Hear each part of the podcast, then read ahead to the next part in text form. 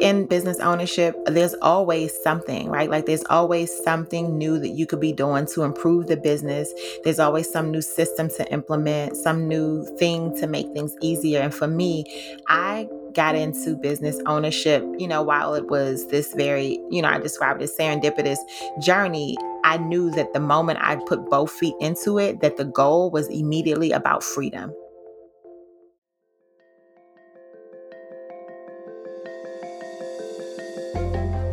Hi, I'm Nelson Murray, and this is Talking Squarely. In this series, we bring together independent business owners to have frank discussions and share their perspectives on some of the most pressing issues impacting their lives and livelihoods. Part of being a business owner is learning to roll with the punches. As the world changes around us, businesses of all sizes are reimagining what and how they sell to customers. From navigating changing health guidelines to embracing e-commerce, small businesses are pivoting from their original concepts and taking on new opportunities. Today, we talk with two business owners who have evolved their businesses to meet the needs of the time, and how this has shifted their thinking about long-term business planning and their vision for the future. I have always embraced change. Um, I think it's cool. I think it's fun. I think it brings about something new. And I've never been afraid of it. Um, clearly, to go from being an assistant principal to a Spice Girl, you know, I'm not one to shy away from new and unexpected experiences. So, yeah, I think that change is where the real fun happens. That's Angel Gregorio, the owner of the Spice Suite in Washington, D C In twenty fifteen, she left her job as an educator to open up a spice shop and dream incubator that hosts pop-ups for local Black-owned businesses and offers unique spice mixes inspired by Angel's travels. The spice shop that existed, you know, five years ago when I opened was really just like a hodgepodge of things and ideas and what I thought a spice shop was supposed to look like um, without having any real frame of reference for one.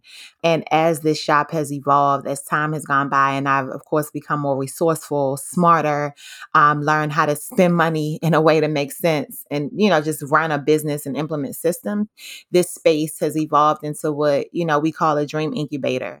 For Bailey Ryan, the owner of Plant Bar, the original challenge was taking her parents' existing plant business and turning it into an experiential place for workshops. I wanted to have an experience-based business. You know, I want people to be able to come into the store um, and it, it'd be different than going out and going on a date night and then packing up and going home. And all you have left to take home is a dinner and a, you know, a full stomach. I want something that you take home and you've learned something and you have something that you created. Then we started doing terrarium classes, um, and those just took off and went crazy. So then we kind of really focused in and said, you know, which which part of our business do we want to focus on? What what's kind of happening now, and what do our customers want? And ultimately, it was the experience. When she was in high school, Bailey's parents ran an online store offering seeds, air plants, and trim kits. Although she helped them out as a student in typical teenage fashion, she had decided to break off and pursue a career in medicine. However, when Bailey was in school, she decided she was more of a hands-on person and offered to build out the family business into a brick-and-mortar space. Bailey, will you will you tell us what the original idea or ideation for the Plant Bar was and, and how that original version has adapted in the face of twenty twenty? Absolutely. So originally we were completely half and half. We were half retail, which is our plants, ceramics, and plant accessories. And the other half is our terrarium workshops. We do it in a communal table setup. So you come in, you can fit about, you know, eight to ten people per table, and all of the terrarium supplies are shared. So, you know, you grab glass off the wall, the pricing's all inclusive. Um, so that includes your plants, your decorations, and all the materials you need to build your terrarium. And then you just you know, kind of pick and choose what you'd like off the table. So with COVID, you know, not only did we have to shut down, but when we eventually reopened, we couldn't reopen that side um, of our business. So we did take-home kits. So you could order a kit online and we would pack up, you know, a very simple version of a terrarium. You'd be able to pick it up from the store and take it home and build it. And when we did reopen the stores, uh, we'd still have take-home kits, but you're able to actually come in and choose the pre-bagged supplies for the terrarium and take it home. We did open our Charlotte location October twenty-fourth, and that's a much bigger space than we are in in Richmond, Virginia Beach. So we were able to open every other workshop table. And it's, you know, if you come in, you just have to be within the same group who's at your table and six feet apart and wear gloves. And, you know, we have throwaway tools and the jars get switched out, you know, every single time a party leaves. Same question for you, Angel. I know that you had an interesting story since opening the Spice Suite. Previously, you were an assistant principal and you decided to become your own boss rather suddenly, right? So for me, my journey was probably the most serendipitous thing that has ever happened to me. I was leaving a nail salon one day and happened to notice a for lease sign. And I had never inquired about a commercial space ever, never had a plan or desire to own um, a brick and mortar business of any sort. But for some reason, I called the landlord just wanting to know, um, because it was in a neighborhood I grew up in, a few blocks away from my old neighborhood. And so I just wanted to know what commercial real estate costs in that area. Three and a half weeks later, I opened what is now the Spice Suite.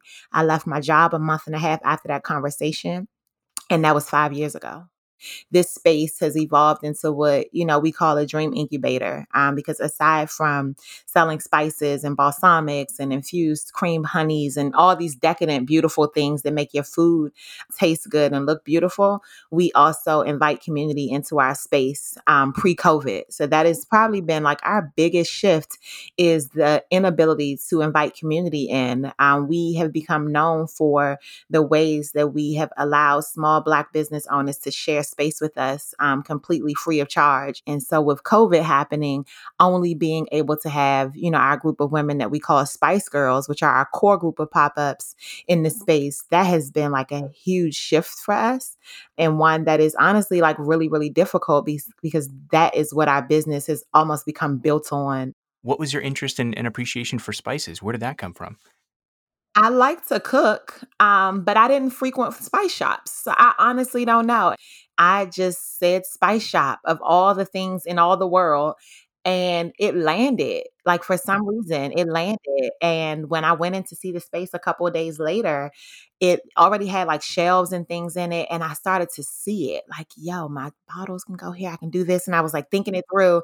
And the landlord is kind of looking like, you seem awfully surprised at, at these ideas that you're saying out loud. And, you know, he had no idea that I didn't have a plan for this. And he took a leap of faith on me. I knew the business owners um, on the block and they vouched for me.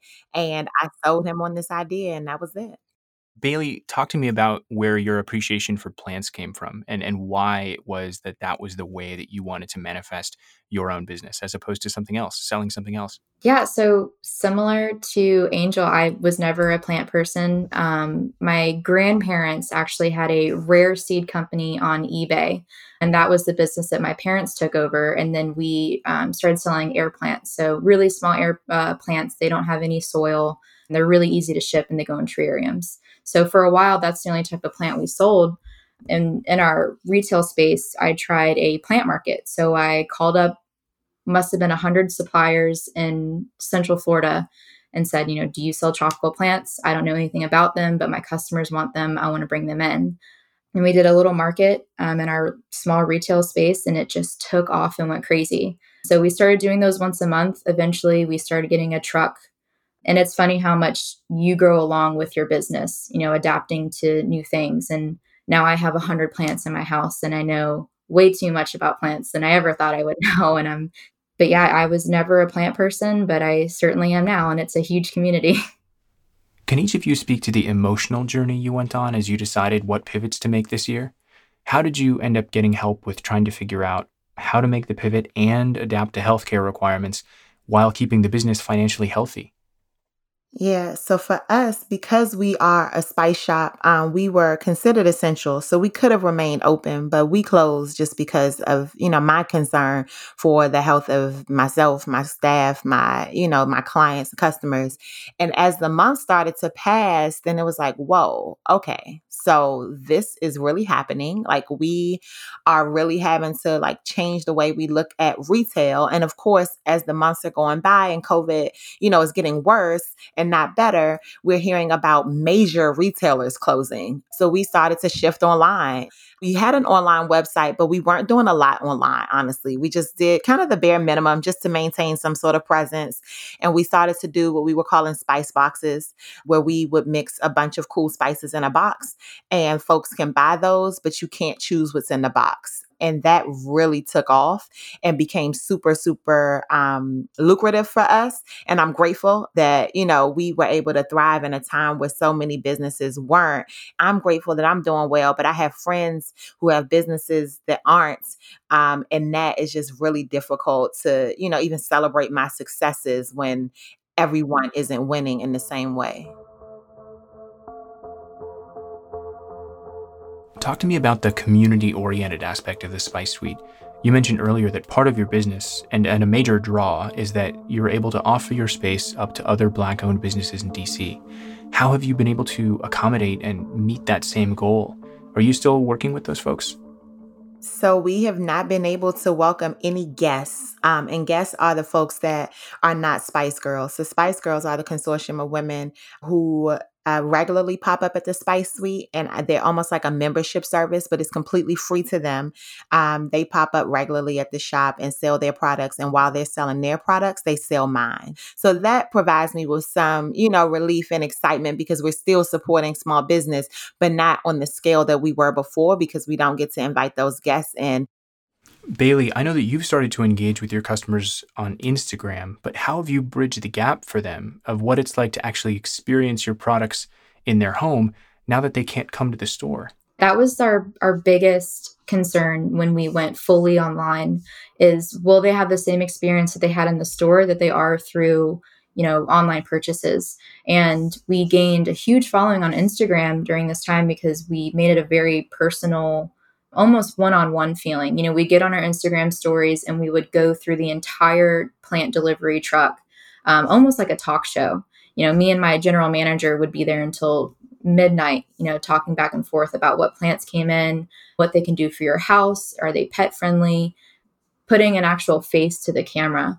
So it gives not only that personal shopping experience, but a, hey, there's a human, you know, running this store behind the scenes, and it's not just products getting loaded onto a website. Social media has been like our saving grace. Instagram has always been kind of our major platform and where we communicate best and most with our customers. And of course, now through COVID and recognizing that like not everyone is on Instagram and their other platforms, like we were even overlooking Facebook, honestly, in the beginning because there was so much traction on Instagram. And now we've been doing that and even having to send, you know, square emails out to folks. But now I feel the need to kind of over communicate because things are changing. Absolutely. Absolutely. We're still trying to push business, but we're also trying to keep it safe. So it's it's a tough juggle, but it, I'm glad to know that we're not the only ones. Yeah, I definitely hear some um, similarities and synergies in, I think, our fluidity um, and just ability to kind of pivot and shift and not be afraid to try something new, even if it's something that we've never done before. And that's pretty admirable. And I'm super interested, just like listening to your story. Um, Bailey, is just, it's kind of fun because I'm, I've also fallen in love with plants during COVID um, and st- had time to take care of them in ways that I before. So I'll definitely be following along too. I love it. Welcome to the family. How do you think that your business or maybe even your industry is going to change in twenty twenty-one and beyond? So the plant supply has become incredibly scarce. All of the nurseries in Central Florida are just wiped out. In March, you know, during all the craziness, I actually had to fly down there just to get a full understanding of what was happening. And at this point, it's eaten so far into the industry that they can't make soil to grow the plants, and they don't have staff to make the tissue at the labs. And now overseas plants, you know, those are really hard to come by. And so we've kind of had to change our, our plant offerings. You know, we don't have the same plants that we may have stocked um, six months, eight months ago that were a bestseller. So unfortunately, I think we're going to have to look overseas for, you know, tissue and starter seeds and stuff like that, which isn't something we've had to do before. Angel, what about for you? How do you think your, your business or your industry will change uh, in the year ahead? Um, I have already seen, you know, tons of folks tagging me and um, reaching out for advice on how to start spice businesses. I think that, I mean, like so many people are going to want to jump into this industry before they realize how much work it really takes. So I definitely think that this industry will continue to grow. And that is something that is actually exciting. For us, like in the beginning, um, there were several spice shops, you know, in D C and around D C. So our goal was always to be different. Like I would tell guests when they would come in the shop, we are not the place to come if you're looking for pink salt and black pepper. We didn't sell it then. We don't sell it now. We won't ever sell it because you can get that anywhere, including your grocery store. Like we're the place to come when you want to have fun. I did not want folks to come in and say, oh, I have something like this at home. I really want them to come in and think like, wow, I've never seen, smelled, tasted anything like this before. And now after what I think as of the six months ago, or maybe a little longer, we are the only spice shop in D C. Every other spice shop in D C has closed. And so we get, you know, even more creative freedom to do what we want to do because we, you know, in some ways have a monopoly on the market in terms of physical presence here. I don't see these newer spice shops as competition for me. Um, there's enough space for multiple people to open spice shops. I think what makes the Spice Suite unique will continue to make us unique and allow our customers to be ours uniquely.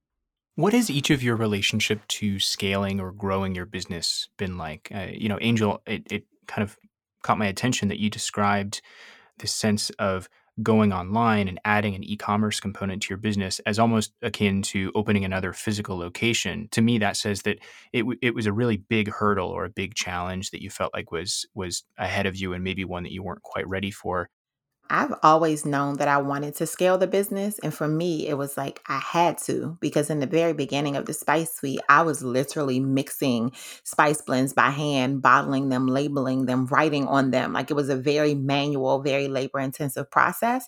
And for me, scaling um, has been this kind of incremental thing. Like co-packers have minimums, and to be able to meet their minimums, um, sometimes that means ordering twenty-five hundred of a single spice to be able to work with them. I have over one hundred five spices. So this has not been a, you know, an inexpensive growth for me over COVID, but I am now at a place where one hundred percent of our products are now co-packed. Um, and I don't have to bottle, label. I'm not making jam and hot sauce at home anymore. Like it is all happening, you know, offsite by a manufacturer that has the capacity to do it. So I knew I needed to get there.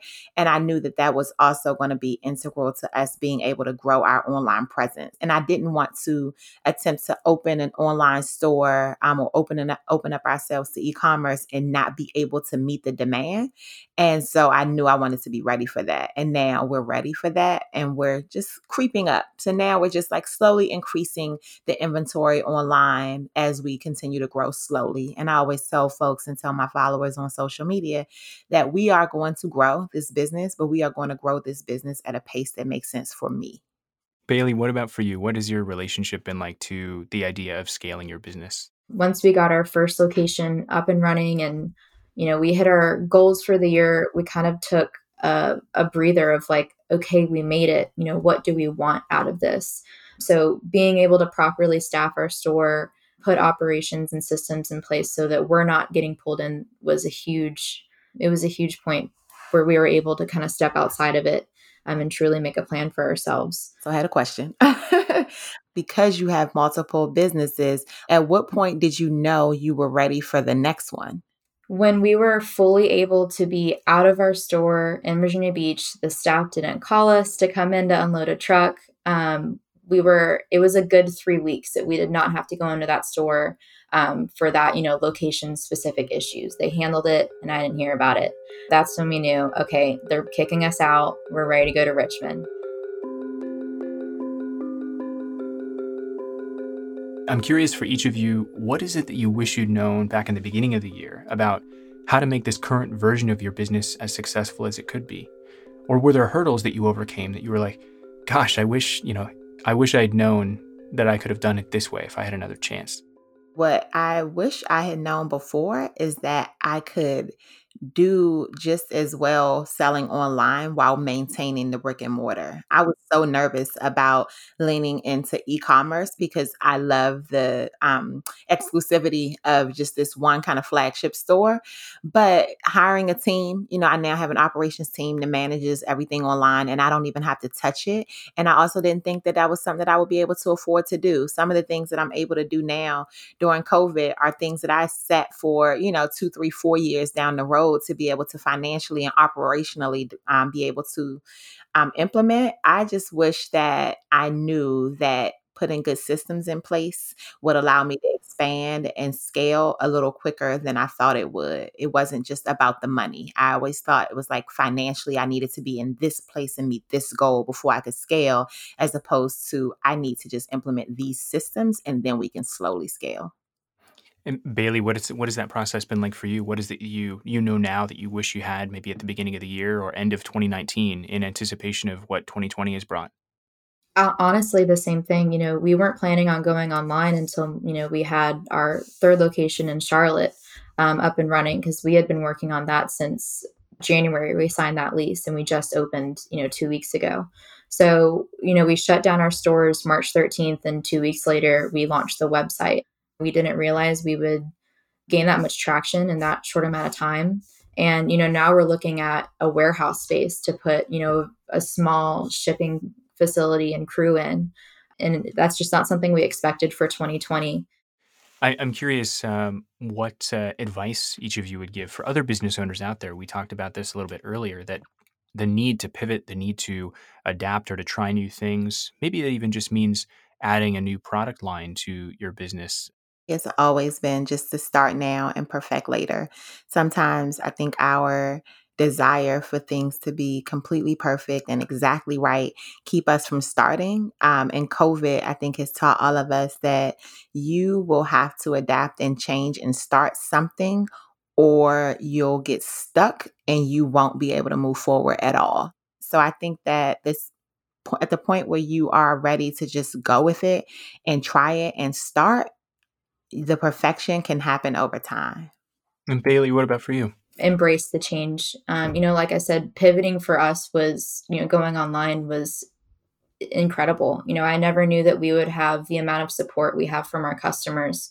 And it's it's specific to you. You know, yes, people wanted plants in their home and, you know, they want to start this new hobby, but, you know, they could have gone to Home Depot and Lowe's that were able to stay open during the pandemic and go in and shop in person. But, you know, they chose us and they chose to, you know, buy from us, support us. Um, you know, we had people dropping off Starbucks, you know, just for bringing an order out to their car. It, it turned out to be an, a great decision. And now we're looking to have our website open by the holidays for people to order online and, you know, ship to their loved ones that aren't local to any of our stores. Um, so embrace change and, you know, adapt with the changes that are just about every day now.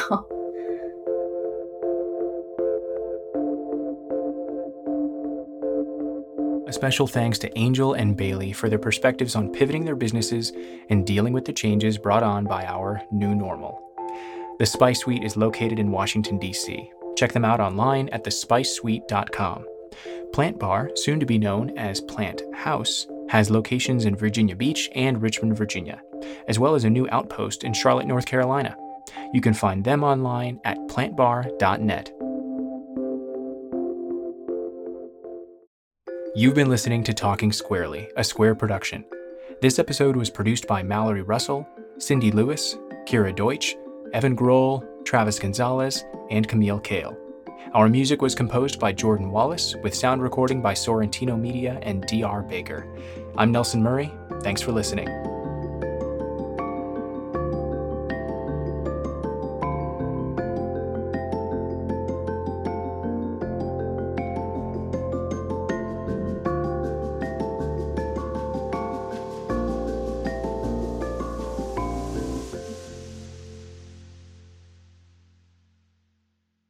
The views and opinions expressed in Talking Squarely are those of our guests and do not reflect the official policy or position of Square.